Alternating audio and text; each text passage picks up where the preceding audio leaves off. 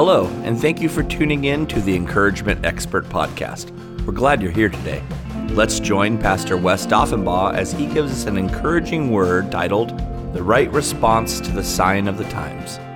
Praise the Lord. It's a delight to be with you today. I love each one of you. God bless you in Jesus' name.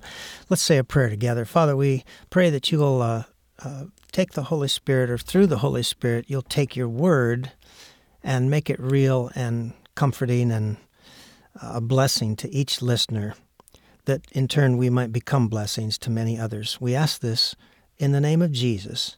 Amen. Well, my message is called A Proper Response to the Signs of the Times. In Matthew 16, Jesus said to the Pharisees, When evening comes, you say, It will be fair weather, for the sky is red. And in the morning, Today it will be stormy, for the sky is red and overcast. You know how to interpret the appearance of the sky, but you cannot interpret the signs of the times. And then he went on to call the Pharisees a wicked and adulterous generation. Now it seems safe to say that Jesus wants people to be aware of the signs of the times and have a proper response. It seems to me that we've entered a very new and dangerous time for our nation and for the world. If we are entering a new and very dangerous time, then God would want us to acknowledge that and know what time we are in. He would also want us to make an appropriate response. The appropriate response when Jesus was on the earth would have been to believe on him and become a disciple of his. I'm going to tell you briefly why I believe we're in a new and very dangerous time. I don't want to belabor that, but then I'm going to uh, share some appropriate responses that I believe I'm going to take, and I think they'd be a blessing for you to take as well. Nine nations now have nuclear weapons. These nations are the United States, Russia, France, China, the United Kingdom, which is England, Pakistan, India, Israel, and North Korea. China has tested what's called a fractional orbital bombardment system, which uh, can launch a hypersonic glide vehicle from space to deliver a nuclear warhead at speeds of 3,836 miles per hour. Now, the United States has no defense against such a weapon. There's no missile system that could shoot it down. Uh, and so we are in an arms race now to fully develop these terrible delivery systems. Russia is developing these as well, but China is the leader so far. Here's a question Has any nation ever developed a superior weapon and then failed to use that weapon? I don't believe history has a single example of that. Now, while this uh, recording is being made, it's about we're about two weeks into the war of Russia trying to take over the nation of Ukraine. China wants to similarly take over the island nation of Taiwan. North Korea has always wanted to uh, take over South Korea, and uh, of course, North Korea has nuclear weapons, but South Korea doesn't. Iran wants to destroy Israel. America's uh, bundled retreat or bungled retreat from Afghanistan, where we left more than $80 billion worth of weapons behind for the Taliban, has greatly emboldened uh, several very evil dictators. Now, demon spirits are real. Um, you know, Jesus cast out demons when he was on earth. Well, those demons weren't cast into hell, they're still roaming around the earth. So the evil spirits that were in Hitler or Stalin or Mao Zedong, uh, those men killed, you know, each about close to 50 million apiece. Anyway, those evil spirits, after they leave a dead body of a ruthless dictator, they look to possess another human and most likely have done so. And they're not logical. So you can't reason with a demon. And uh, you, if, if a demon's in a dictator and you uh, threaten them with mutual destruction if they were to launch nuclear war, the demon doesn't care about mutual destruction. See, that would deter a logical human being, but it won't deter a demon. Because for an evil spirit, they uh, the more destruction, the better. So they have to be stopped by prayer. They can't be stopped by by rockets. They have to be stopped by prayer, and they cannot be stopped by negotiation or assured mutual destruction. For now, we're suffering rapidly increasing energy costs and high inflation rates. But we should notice that Ukraine and Russia are the largest exporters of wheat. Uh, I think probably the United States is equal with them, but anyway, those are the three top exporters. So two out of three are at war, and that war will mess up the planting and the harvest. So a food crisis looms. Also, Ukraine produces one half of all the neon that's used to make computer chips in the entire world. Our government has limited our domestic production of oil and forced us to have to import some of our oil from nations that are enemies, such as Russia and Venezuela. Well, they've voted, of course, to stop uh, imports from Russia, but are talking about importing oil from Venezuela and Iran. The Kingdom of Saudi Arabia and the United Arab Emirates have both refused to even take a phone call from President Biden. So that's never happened where a country would refuse a call from an American president. As I look down the path, I perceive great electrical shortages in our future because there's such a great push for electric cars, but very few plans to make new electric power stations. And what would they what would they run on? when they're trying to shut down all, you know, the fossil fuel stuff. So as I look ahead, you know, I just see uh, massive amounts of problems. Now, besides all this, we've had vaccine, what I would call madness and mandates. Recently, I read an article by Michael Reagan, the son of President Ronald Reagan, who writes a column for Newsmax Corporation. And on March 9th of 2022, he wrote that U.S. District Judge Mark T. Pittman ruled that the Federal Drug Administration and the drug company Pfizer must release all data relating to uh, relating to the COVID-19 vaccine. Now, Pfizer had wanted that data suppressed for 75 years, but the judge ordered it released. So Yahoo Finance went over the data and issued a report and they reported that there were 1,291 different adverse events following vaccination.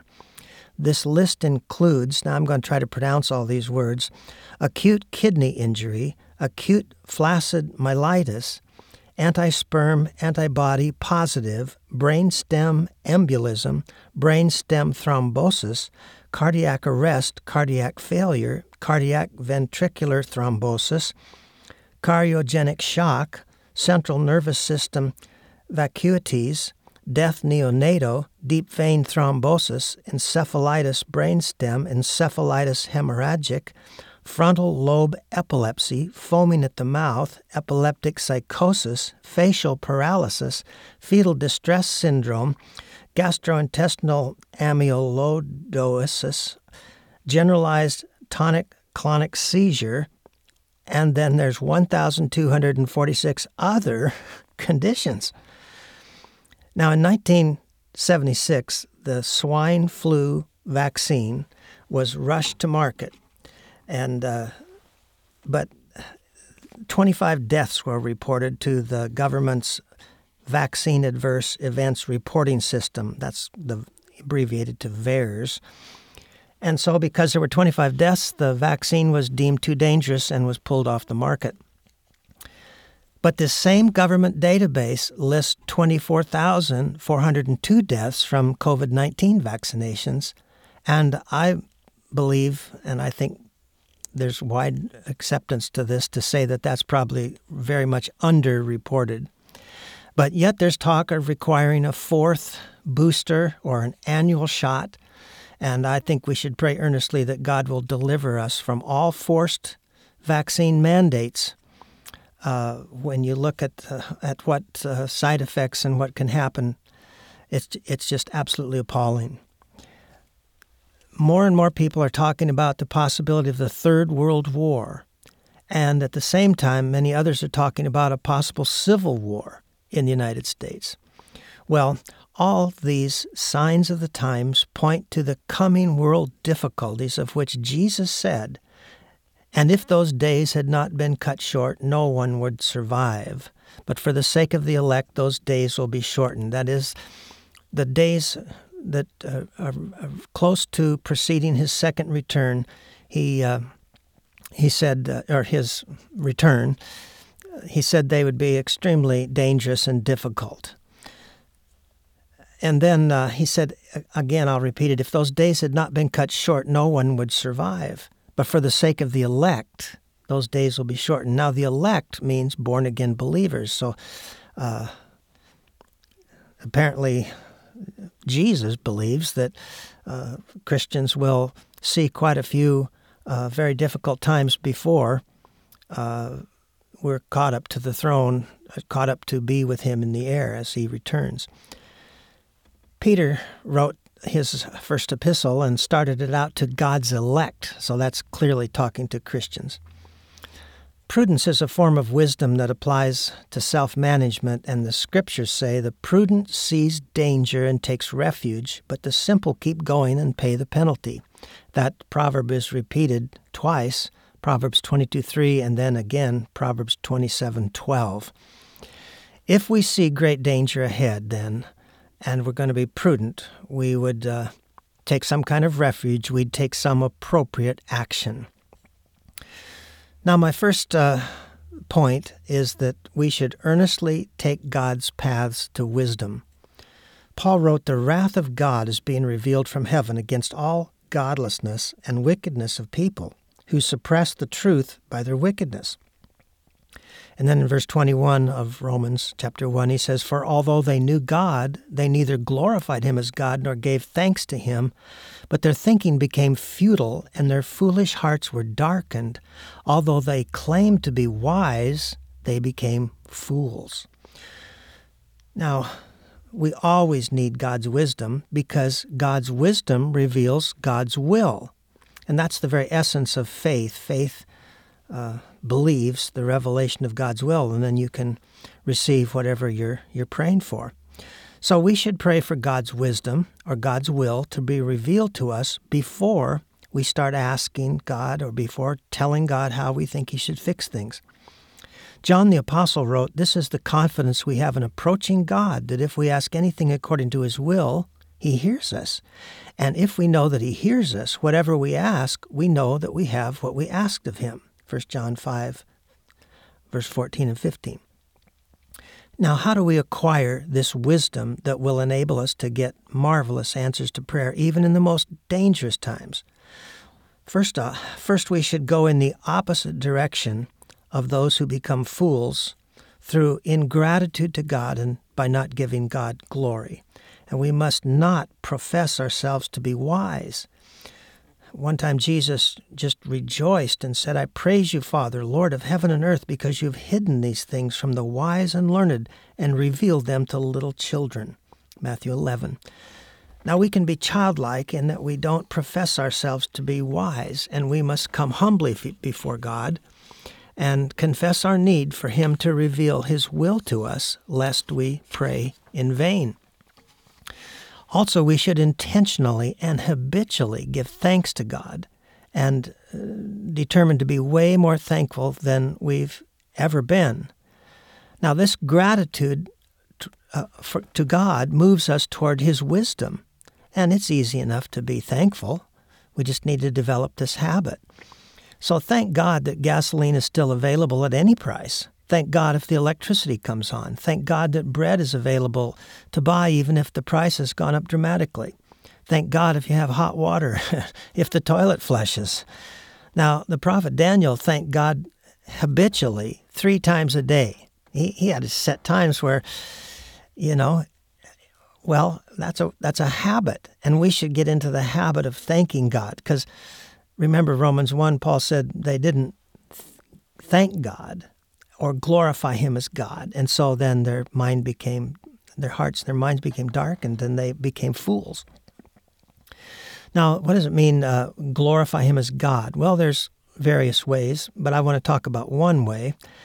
One way is to talk about climate judgment, and that's far more dangerous than climate change. I haven't heard anybody talking about climate judgment, but I've been writing that in the Bible. As I read the Bible, I am constantly coming across verses where God is saying that uh, because of the sins of the people, He's going to uh, make the place a wilderness uh, and, and so on and so forth. He's going to change the climate. Well, when people are continually talking about climate change, many people are not giving God glory for being God. So they think that every drought, every flood, every earthquake, every storm is somehow happening because people fill the air with too much carbon. But if you read the scriptures, you'll see that over and over, the climate over whole regions, sometimes over whole nations, is changed because of too much sin. God does climate judgment. Uh, the biggest example is that the first world, uh, from Adam to Noah, uh, it it was later destroyed, you know, during Noah's life by the massive flood of water that burst up out of out of the earth. The great fountains of the deep were opened up. I won't describe that great flood, but it covered all the mountains uh, for 15 or 20 feet, and everything that wasn't in that ark was completely destroyed. And the climate was changed. Men no longer lived 900 to nearly 1,000 years. The lifespan was uh, reduced to about a maximum of 120 at most. Now, this happened, and it wasn't because, see, from Adam to Noah, everybody was burning wood. so they were releasing a lot of carbon into the atmosphere. But that wasn't why God destroyed the earth. The carbon didn't destroy the earth. The Bible says the Lord saw how great the wickedness of the human race had become on the earth, and that every inclination of the thoughts of the human heart was only evil all the time. The Lord regretted that he had made human beings on the earth, and his heart was deeply troubled.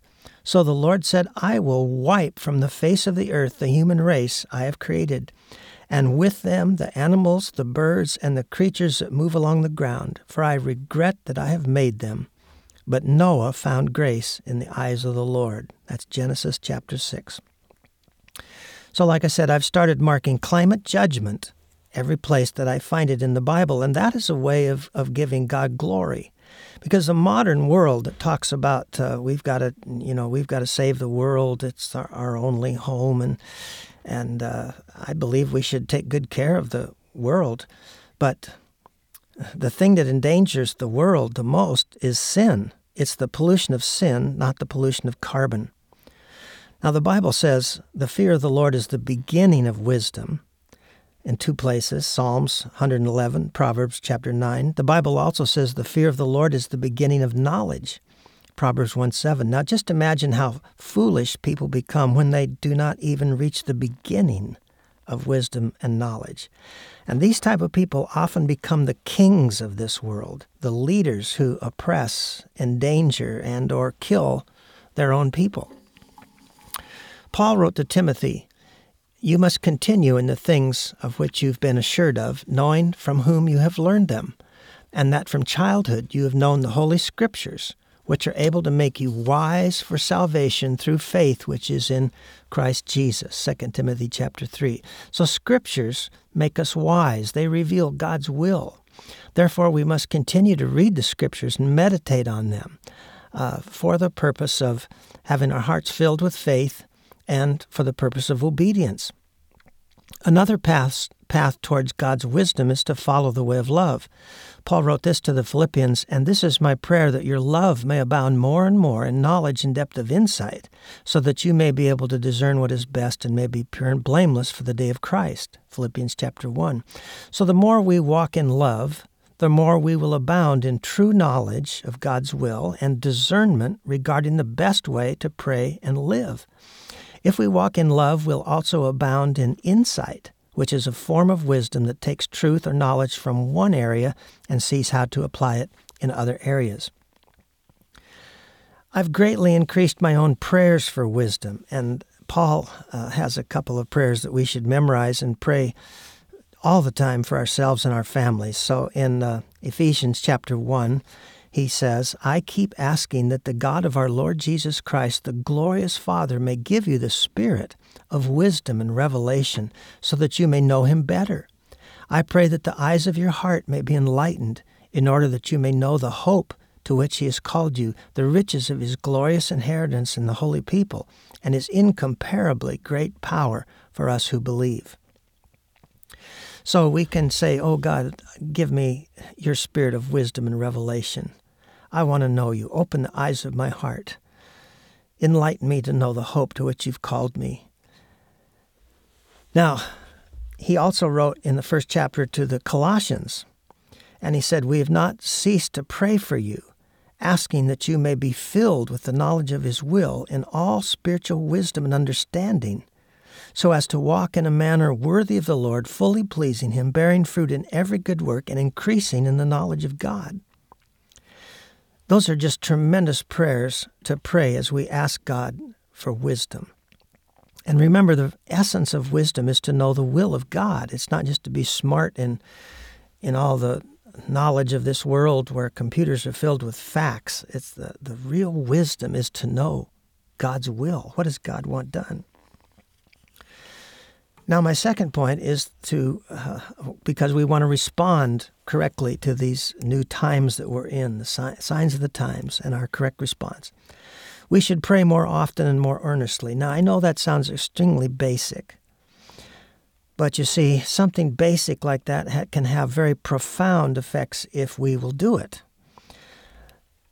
remember that only the church has authority to bind demonic powers. Jesus said, Whatever you bind on earth will be bound in heaven, and whatever you loose on earth will be loosed in heaven. And he said that twice in Matthew 16, 19, and again in Matthew 18, 18. So we, we could despair that world leaders will never do the right things. And in that kind of despair, we could believe the lie that we're helpless victims. We could absolve ourselves of our own responsibilities. But Jesus said, I'm giving you, his believers, the keys of the kingdom of heaven. Now, the keys to the kingdom of heaven aren't given to the Democrats or the Republicans or the communists or the socialists or any earthly government. They're only given to obedient followers of Jesus Christ. And then the Holy Spirit gives believers the ability to pray in the Spirit which is what we call praying in tongues. You pray, your spirit prays. Your mind doesn't necessarily understand what you're saying, but your, your heart is describing how much you love God, or you're praying through the mysterious answers. And the Bible says that when we pray in the Spirit, we are praying in the mind and will of God. So Paul wrote, and pray in the Spirit on all occasions, with all kinds of prayers and requests. With this in mind, be alert and keep on praying for all the Lord's people. Ephesians 6. Now, he said, pray in the Spirit on all occasions.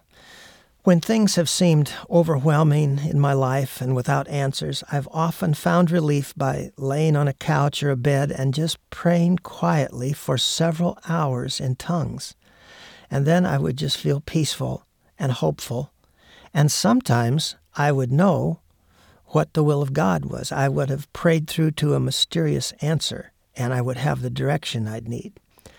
And this is because Paul wrote that when we pray in tongues, we speak directly to God. And in the Spirit, he said, we speak mysteries. That means we're praying through to mysterious answers that we really could never imagine on our own. And we can pray through to those mysterious answers. So often, we don't know what course of action to take, but after several hours of prayer in tongues, we just know what to do. We may also feel that supernatural peace or just feel better about everything.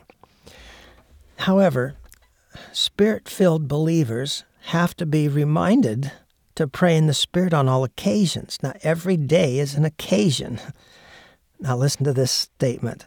We must move from occasionally praying in the Spirit to praying in the Spirit on all occasions. Paul said that he lived in constant danger of getting killed, and he also said, I thank my God I speak in tongues more than all of you. Now, you see, this second point that I'm talking about is the point of increasing our prayers. Besides praying in the Spirit, we must pray for existing leaders. Now, Paul wrote, Therefore, I exhort, first of all, that supplications, prayers, intercessions, and giving of thanks be made for all men, for kings, and for all who are in authority, that we may lead a quiet and peaceable life in all godliness and reverence. For this is good and acceptable in the sight of God our Savior, who desires all men to be saved and to come to the knowledge of the truth. 1 Timothy chapter 2. Now, these kings and people in authority that Paul was talking about usually not godly people. Most of the people in Paul's day that were kings were idolaters, most were wicked. And yet, Paul was saying to pray for them so that we could live peaceful and uh, uh lives quiet and peaceful lives in godliness and, and holiness. Well, I have failed a lot of times in my life in a lot of different areas, but one mistake that I have made over and over is to stop praying for kings and those in authority when I feel that they will never obey God. Now, once I make that judgment about them, that excuses me from my responsibility to pray for them. So if I think they're stupid, they're foolish, they're bent on evil, they're never going to pay attention, then about the only thing I pray for them is that God would remove them ASAP, you know, just as soon as possible. But no matter who gets in government authority, the responsibilities are so great, they all need people praying for them. And probably the ones that are really dumb and foolish and wicked uh, you know, they need more prayer probably than anybody. Now, one thing we can pray for the most wicked leader is that uh, we can do what uh, God spoke to the prophet Isaiah. And he was praying about the king of Assyria that was attacking his nation to destroy it. And God promised him that he would use his hook and his bit and turn that evil leader around and make him go back the way he came.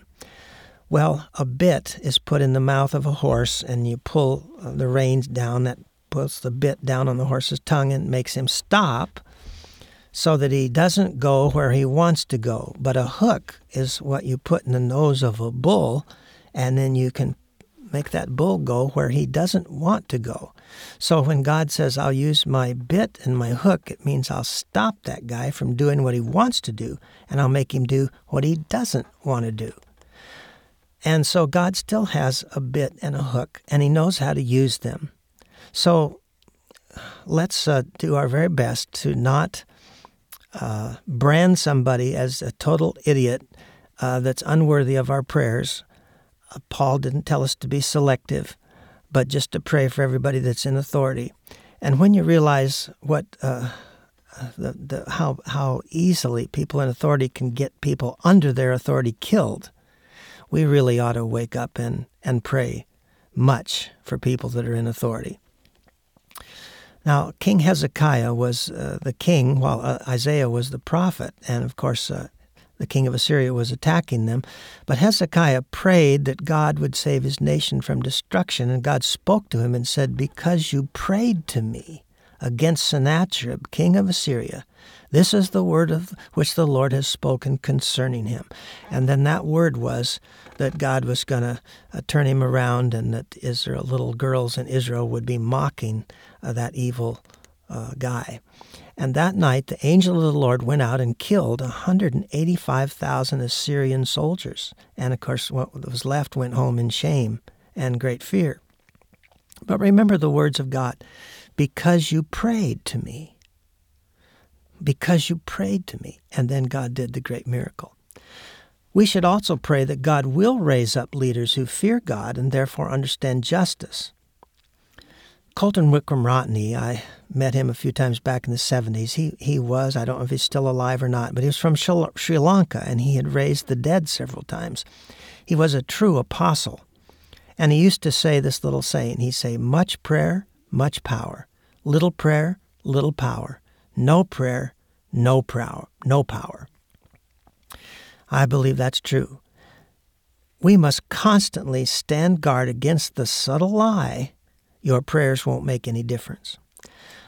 John the Apostle saw what answered prayer actually looks like, and he wrote about this in Revelations chapter 8. He said, Another angel came and stood at the altar holding a golden censer, and much incense was given to him so that he might add it to the prayers of all the saints on the golden altar which was before the throne. And the smoke of the incense with the prayers of the saints went up before God out of the angel's hand. Then the angel took the censer and filled it with fire from the altar and threw it to the earth. And there followed peals of thunder and sounds and flashes of lightning and an earthquake. So I like to call that the kaboom of answered prayer. That's exciting, isn't it? That uh, God will mix uh, whatever that heavenly incense is uh, with our prayers and then hurl the answer to the earth and get the big kaboom, the earth shaking uh, effects of answered prayer. Now, notice the angel was adding incense to the prayers of all the saints. That would include every little saint, every little believer in Jesus, no matter how insignificant they may feel. Your prayers are not insignificant. Uh, see, God doesn't res- respond at all to the prayers of the wicked, but some person that just loves Jesus could be just nobody knows about him, but their prayers should be ascending up before the very throne of God, and then the answers hurled to the earth, and the kaboom of answered prayer will happen. So again, God doesn't respond just to the prayers of a prophet or an apostle, He responds to the prayers of all the saints. Now, my third uh, strategy here for these uh, dangerous times is to earnestly seek for total intimacy with God. I've been asking God why the main leaders of nations almost always seem to be wicked people. You know? Once in a while there's a godly leader, but it seems to be the exception rather than the rule. And uh, when Jesus rules and reigns on earth, those who reign with him will all be wonderful leaders. The Bible says, and this is a beautiful scripture from Isaiah 30 Behold, a king will reign in righteousness. That's talking about Jesus. And princes will rule in justice.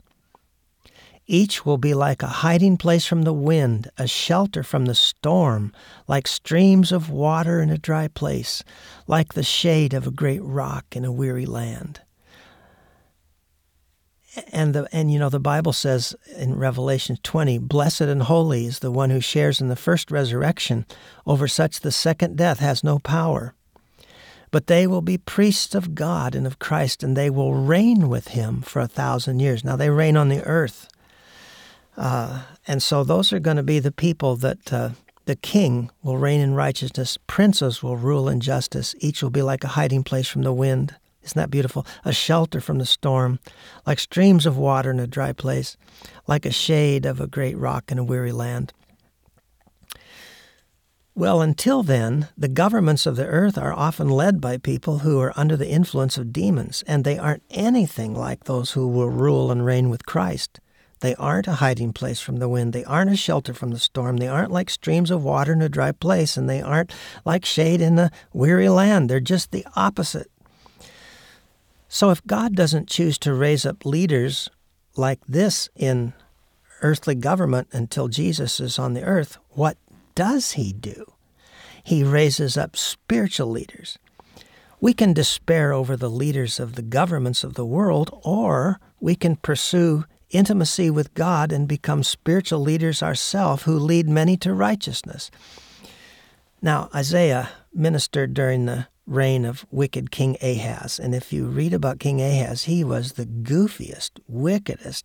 Everything he did was wrong just totally stupid and wicked.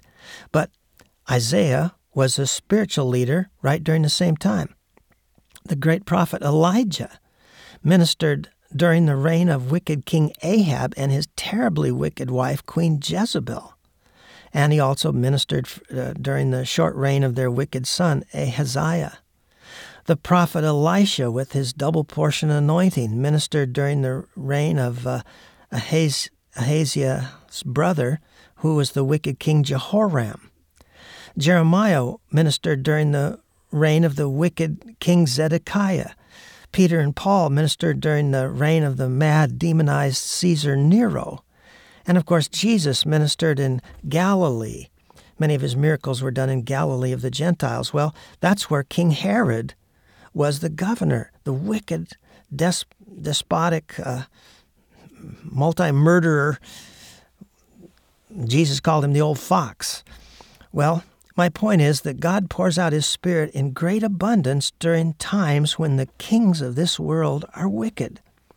I, you know, I wish this was different. I'd prefer that God just struck those guys uh, dead. I just, you know, I'd like Him just knock them off and uh, raise up some godly leaders in their place. But it just doesn't seem to be the way God operates. uh, he might take them out after a while. He'll give them time to repent. I do believe that He brings judgment on them. But uh, another wicked leader tends to rise in their place. So most of the time, the way I see it is that God contrasts the evil leader by raising up a good spiritual leader. Now, we'd like to have God remove the King Ahab types and give us noble leaders, but then we wouldn't have to press into God and become the contrasting force of righteousness that gets persecuted. I've published books over the years, publicity flyers, tracts, other printed materials, and uh, and even labeling our CDs. And when we put type on something, I don't want to put black type over a dark blue background because that doesn't have good contrast. It's hard to read. So I like black type over white background, or white type over dark background. And similarly, God wants contrast. So if the leaders of this world are wicked, be sure that God wants to raise up contrasting leaders who are righteous. And Jesus made the perfect contrast to King Herod. Elijah made the perfect contrast to wicked King Ahab.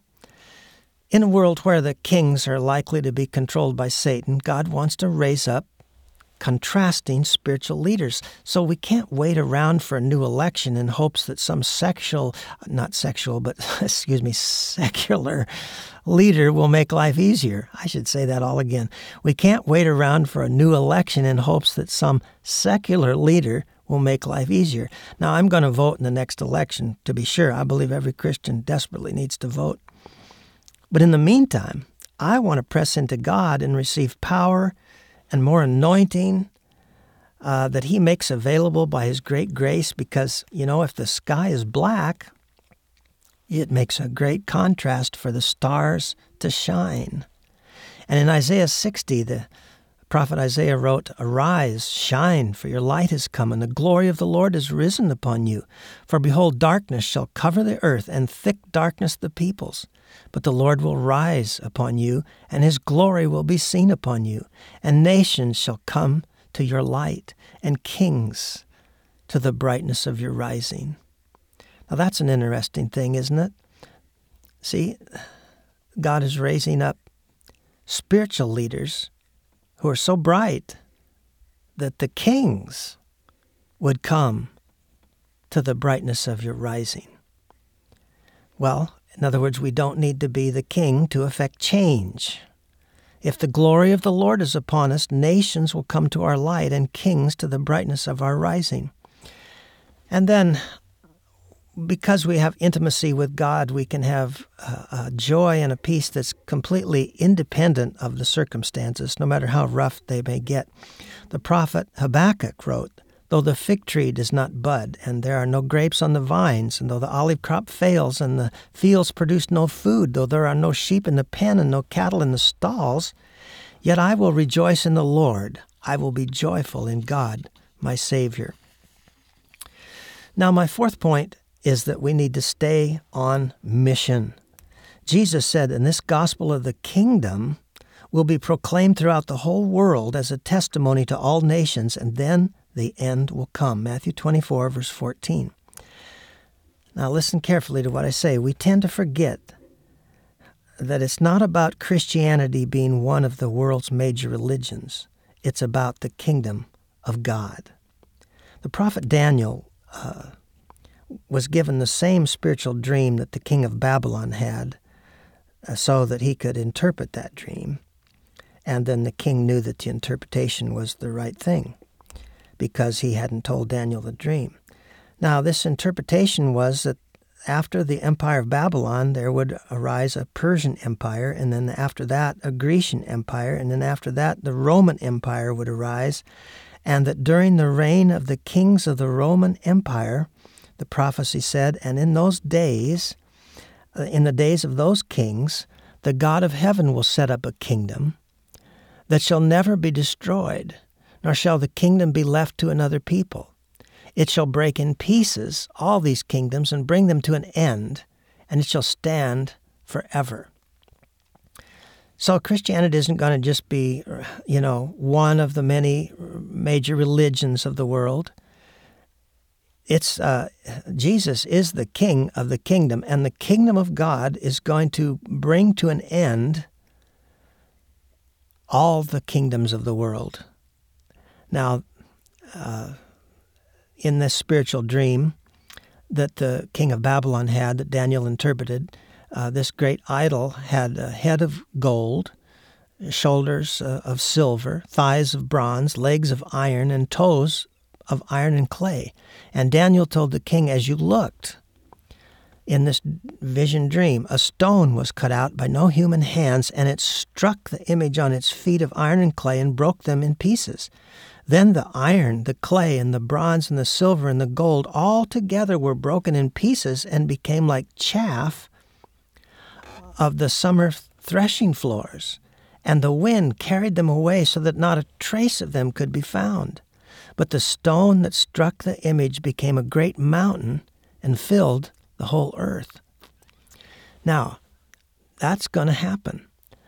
The kingdom of God has been set up. In, in, when Jesus came, the Romans were kings then, and he set up the kingdom that will never be destroyed. But when it's fully manifest, it will uh, destroy all the kingdoms of this world, and Jesus will reign over the whole earth with his choice followers. So, our mission is to preach that Jesus is the King of Kings. And here's our message if you surrender to Jesus now before his triumphal return, he'll make you a child of God, he'll make you a joint heir with him. Uh, if you resist him and reject him, then you'll be rejected by him and eventually you'll be thrown into the lake of fire of burning sulfur that was prepared for the devil and his angels. God didn't prepare it for people. God is lovingly calling people who are his enemies to surrender, but he's not going to put them in a terrible prison camp if they surrender. You know, prison camps for enemy captured enemy soldiers are notoriously terrible. But if you surrender to Jesus, He's going to make you His very own. He's going to make you His own child. And then He's going to give you His entire kingdom. But if you wait until He returns, it's going to be too late. And it's going to be too late if you die and you haven't accepted Him. So we're supposed to be going and, and preaching these terms of surrender. And uh, the good news is that if you surrender, uh, you're going to be treated so marvelously and he's prepared a great, uh, wonderful paradise uh, for his followers that is beyond anything the natural mind can grasp in its beauty and awesomeness. So, in the last great revival and spiritual harvest, the preachers are going to be preaching the kingdom of God. And the governments of this world, you see, are, are uh, not too long from now, I don't know how long, but not too terrible long, will be destroyed and replaced so we say, surrender to the King of Kings now while you can. Accept his gracious offer. That's our mission, and we need to stay on mission. The Apostle Paul wrote to his spiritual son Timothy and basically admonished him to stay on mission. So he said, I charge you in the presence of God and of Jesus Christ, who is the judge of the living and the dead. That's how important Jesus is. He's not just a teacher, he's judge of the living and the dead. And by his appearing and by his kingdom, Preach the word. Be ready in season and out of season. Reprove, rebuke, and exhort with complete patience and teaching. For the time is coming when people will not endure sound teaching, but having itching ears, they will accumulate for themselves teachers to suit their own passions, and will turn away from listening to the truth and wander off into myths. As for you, always be sober minded, endure suffering, do the work of an evangelist fulfill your ministry. For I am already being poured out as a drink offering, and the time of my departure has come. I have fought the good fight. I have finished the race. I have kept the faith. Henceforth there is laid up for me the crown of righteousness, which the Lord, the righteous judge, will award me on that day, and not only to me, but also to all who have loved his appearing.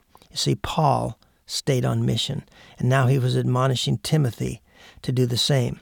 Jesus admonished his followers to stay on mission when he said, Who is the faithful and wise manager whom his master will set over his household to give them their portion of food at the proper time? Blessed is that servant whom his master will find so doing when he comes. Truly I say to you, he will set him over all his possessions. But if that servant says to himself, My master is delayed in his coming, and begins to beat the male and female servants, and to eat and drink and get drunk, the master of that servant will come on a day when he does not expect him, and at an hour he does not know, and will cut him in pieces, and put him with the unfaithful. Another translation says, with the hypocrites. And that servant who knew his master's will but did not get ready or act according to his will will receive a severe beating. But the one who did not know and did not deserve a beating will receive a light beating. Everyone to whom much was given, of him much will be required, and from him to whom they entrusted much, they will demand the more. Well, that means that's a pride buster scripture. To whom much is given, much is required. Now, Jesus himself stayed on mission. He said, Go tell that fox, meaning King Herod, Behold, I cast out demons and perform cures today and tomorrow, and the third day I finish my course. At the Last Supper, he said, I have brought you glory. He was talking to the Father. I've brought you glory on earth by finishing the work you gave me to do. Right after that, in the Garden of Gethsemane, he prayed, My Father, if it be possible, let this cup pass from me. Nevertheless, not as I will, but as you will. And then, at the very last on the cross, when the mission was fully accomplished, he said, It is finished, and gave up his spirit. While I'm saying to stay on mission, we need to ask ourselves if we're really on mission in the first place. Now, many Christians just live their lives without ever being on mission. Jesus told us all as believers go into all the world and preach the gospel to all creation. That's not just said to, to a few full time pastors, that's to the whole body of Christ. Each of us should, should say, Boy, I, I need to get on mission.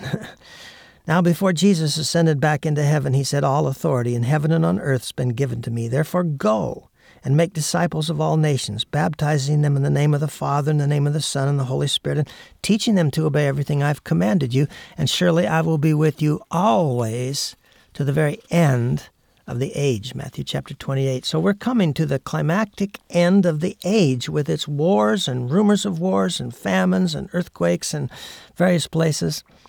And we're coming to the end of the age about which Jesus said there will be signs in sun, moon, and stars. On the earth, nations will be in anguish and perplexity at the roaring and tossing of the sea. People will faint from terror, apprehensive of what is coming on the world, for the heavenly bodies will be shaken. At that time, they'll see the Son of Man coming in a cloud with power and great glory. When these things begin to take place, stand up and lift up your heads, because your redemption is drawing nigh. Now, if we want Jesus to be with us to the very end of the age, we need to be qualifying for that by going and making disciples of all nations, baptizing them in the name of Father, Son, and Holy Spirit, teaching them to obey everything Jesus commanded us. Because being on mission means Jesus will be with us always. You know, we prepared three different kinds of, of soul winning tracts and we sell them at printing costs. So recently I had uh, someone uh, call me and donate $85 so I could send 600 tracts out. I sent 300 to one prison for women, 300 to another prison for men. Uh, another person had uh, donated uh, 4250 uh, which provided 300 tracts for an earlier prison. I'm just hoping that more and more people would do that. See, I would like you to join the mission of, uh, of winning the world to Christ. Become a sponsor for putting our 21 Ways to Forgive books into the prison system. And then, uh, you know, get involved locally wherever you are. Now, my fifth point, and I'll say it uh, pretty quickly, but increase your deeds of compassion. So we need to be helping the people that are uh, evacuating Ukraine. Uh, there's various different mission organizations. Uh, choose them carefully, but Franklin Graham's uh, Samaritan Purse would be an example. And uh, so Jesus said, in the same way, let your light shine before others that they may see your good deeds and glorify your Father in heaven.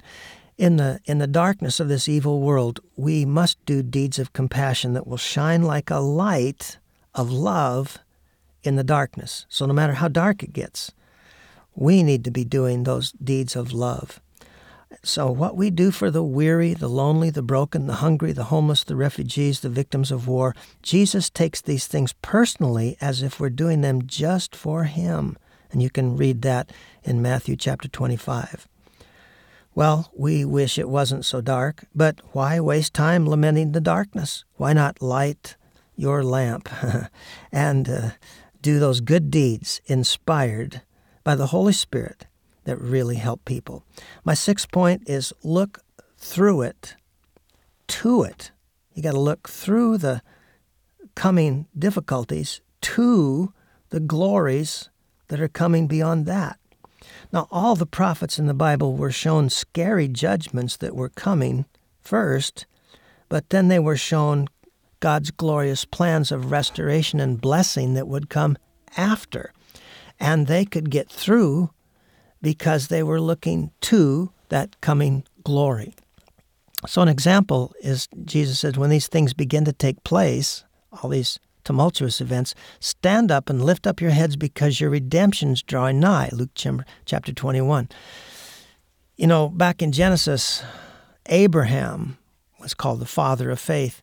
He got through the difficulties of his life because the Bible says he was looking forward to the city with foundations whose architect and builder is God. Hebrews chapter 11.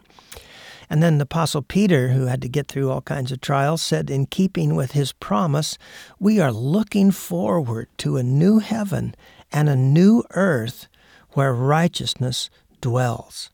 Well, we need to do that no matter how rough things go- are, we can look through those things to the eternal glory, the glorious things that are coming. Now, my seventh point remember that nothing is impossible with God. This last month, I had the joy of ministering down in uh, Umpqua Valley First Assembly of God, and their uh, interim pastors, Pastor Dave and his wife Nancy, took me out to lunch afterwards, and we had the most fun. Uh, telling miracle stories. We could hardly eat our lunch. I'd tell one story, they'd tell one story, and we'd just go back and forth. And uh, they told me one of the neatest miracle stories I have ever heard. So, uh, several years ago, they were going on a ministry trip through eastern Oregon, which is very desolate and dry. And it was a year of great drought, and their radiator overheated, and they lost almost all of the fluid in their radiator. So, they desperately needed some water so they could continue on their trip, but no one would give them any, not even a restaurant. They were, there was such a water shortage. So they tried to get water from a farmhouse. Nobody was home. They thought they could get some out of a spigot from the yard, but it had a padlock on it. and so finally, uh, Dave took the thermostat out of the radiator because it wasn't working right. And uh, then there was hardly any water left in the radiator, but the, all they could do was pray and ask God to help them.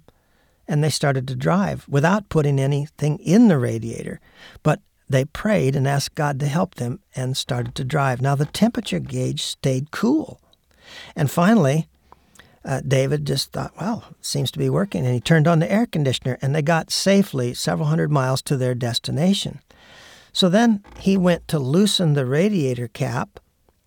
And when he loosened it, out of it oozed a beautiful color of antifreeze type coolant, and it was just oozing out. And so he tightened it back down again. And then uh, later he said I, he got a new thermostat and he had to drain the radiator uh, to put in the new thermostat. And uh, something like five gallons of that beautiful antifreeze type coolant came out, but his radiator would only hold about three gallons. so, more of this supernaturally God created uh, antifreeze came out than could have been held in the radiator. So it just multiplied as it came out. Well, he put in the new thermostat, put the uh, as much antifreeze of that uh, created antifreeze as he needed back in the radiator. And he's then he, I forget the very end of the story, but it, it, went on for several years. He uh, he didn't have to add any more. Well, that was just a marvelous story. And you know, uh, we want to tell each other miracle stories just to remind us that, uh, hey, God is with us. Everything's possible with God. Nothing is impossible. So we don't fear. We just expect that in the midst of problems, God's going to make a way. God's going to turn uh, the water into wine. He makes water come from a rock. In one case, uh, he made fire spring out of a rock. And uh, he can create coolant for a radiator out of absolutely nothing and then make it multiply when it's drained out. He's an amazing God, and He's our God, and He answers our prayers. So the Bible says in Psalms 50 Sacrifice thank offerings to God, fulfill your vows to the Most High, and call on me in the day of trouble. I will deliver you, and you will honor me. That's beautiful, isn't it? And then Jesus said, With man this is impossible, but with God all things are possible. So here's my conclusion. Jesus said, You'll hear of wars and rumors of wars, but see to it that you're not alarmed. Such things must happen, but the end is still to come. So he doesn't want us to get alarmed at the biggest of external problems. He does want us to get alarmed if we have internal sin, then we're supposed to repent. So, such things are coming, but we must not be alarmed. Rather, we must seek God's wisdom and then pray according to the revealed will of God so that the kaboom of answered prayers affects the world. We must seek the anointing of God that will make us spiritual leaders against the contrast of the wicked rulers of this world. And great end time anointings are going to be released from heaven, and they are being released right now. You can make yourself available to be used of God. We must stay on mission. Jesus said, Because of the increase of wickedness, the love of most will grow cold, but the one who stands firm to the end will be saved. And this gospel of the kingdom will be preached in the whole world as a testimony to all nations. And then the end will come. So we must never allow our love to grow cold. Ask God to increase your love. Ask God to let you feel what He feels for people. Ask God to enable you to help many people in practical ways that bring help and comfort. And uh, that way we increase our, our love for God, our love for people, so that our lights of love shine brightly in the darkness and causes others to glorify God. Look forward to the glories of the kingdom of God being fully manifest and to the new heaven and the new earth wherein dwelleth righteousness, nothing but righteousness. And finally, remember that all things are possible with God and absolutely nothing is impossible for those who believe. The greatest problems, mixed with the grace of God, become the greatest miracles. Well, consider the signs of the times and choose your very best responses. I love you. God bless you. If you would like to partner with us at Encouragement Expert, please email us at pastorbacker at gmail.com or you can write P.O. Box 485, Creswell, Oregon 97426.